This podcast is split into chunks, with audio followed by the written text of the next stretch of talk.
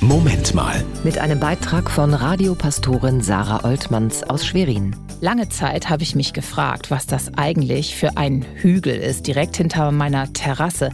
Denn dieser Hügel passt da so gar nicht recht ins Bild. Eigentlich ist alles flach und eben um mein Wohnhaus herum. Im Winter, wenn es schneit, dann versammeln sich dort alle Kinder aus der Nachbarschaft. Sie kraxeln auf allen Vieren den Hügel hoch und ziehen einen Schlitten hinter sich her, der viel größer wirkt als sie selbst. Und wenn sie oben angekommen sind, dann flitzen sie mit leuchtenden Augen auch schon wieder herunter. Und im Sommer, wenn ich abends auf meiner Terrasse sitze und es ganz still ist, dann kann ich an dem Hügel eine kleine Öffnung sehen und aus der kommen dann kleine Fledermäuschen herausgeflogen. Mein Nachbar hat mich als Jüngere aufgeklärt. Das ist ein alter Luftschutzbunker. Gott sei Dank, dass dieser Hügel heute Frieden ausstrahlt als Mäusepension und Schlittenparadies.